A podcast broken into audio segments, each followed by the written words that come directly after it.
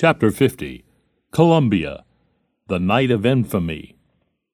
On April 29, 1968, in the dead of the night that will live in infamy in the annals of education in this country, Columbia University President Grayson Kirk and Vice President David Truman ordered onto the campus 1,000 cops who proceeded to club, pummel, and drag into paddy wagons 720 students and faculty as well as to brutalize thousands of innocent onlookers.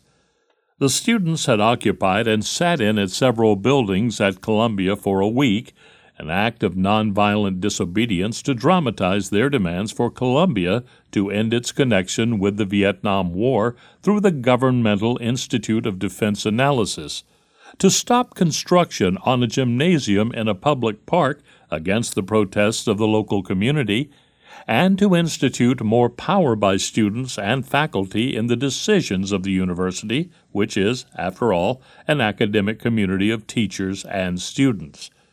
The faculty members were lined up in front of the struck buildings to protect the students from any intrusion of police violence, so they were clubbed by the police to get to the demonstrators. Despite the frenzied brutality of the police, the demonstrators never actively resisted arrest. They were simply not very cooperative in the arresting process. Whether one favors or opposes the sit in tactics of the demonstrators, there is no excuse, no justification whatsoever for the Columbia administration to call in a thousand cops to use violence against unarmed students.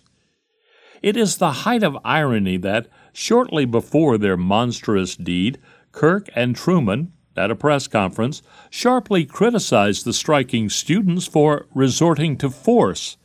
In contrast, Kirk and Truman called upon the ancient academic verities of reason, peace, and the free search for truth.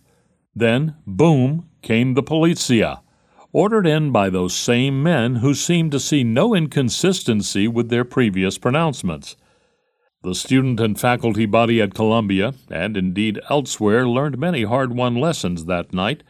They learned that underneath the high flown sentiments about reason and free inquiry into the academic community, there lies the mailed fist. They learned that these same high flown academic leaders refused to negotiate one iota when a supposedly crucial principle, not giving amnesty to transgressors, is in danger.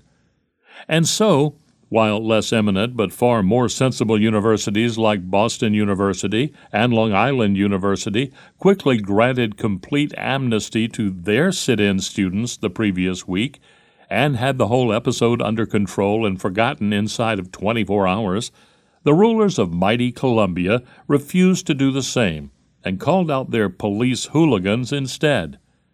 The students and the faculty learned that an institution that is happy to cooperate in research for napalming innocent peasants is hardly going to stop short at clubbing a thousand or so students. This learning process will cost Columbia very dear. The martyred demonstrators, emerging bloody but unbowed from the buildings under police charge, held up the V for victory signal for they knew that by losing this engagement they had won the war. Throughout the campus, the majority of students and many of the faculty previously apathetic or opposed to the strike are now so deeply angered at the police, most of them learned about police brutality for the first time, and at the administration that they are determined to throw the administration out and to strike until their demand is met. This is the way revolutions proceed. A small but determined group embarks on a dramatic deed to publicize its demands. They are met with brute violence by the power structure. This brings the rest of the subject population over to the revolutionary side. At Columbia, the revolution has begun.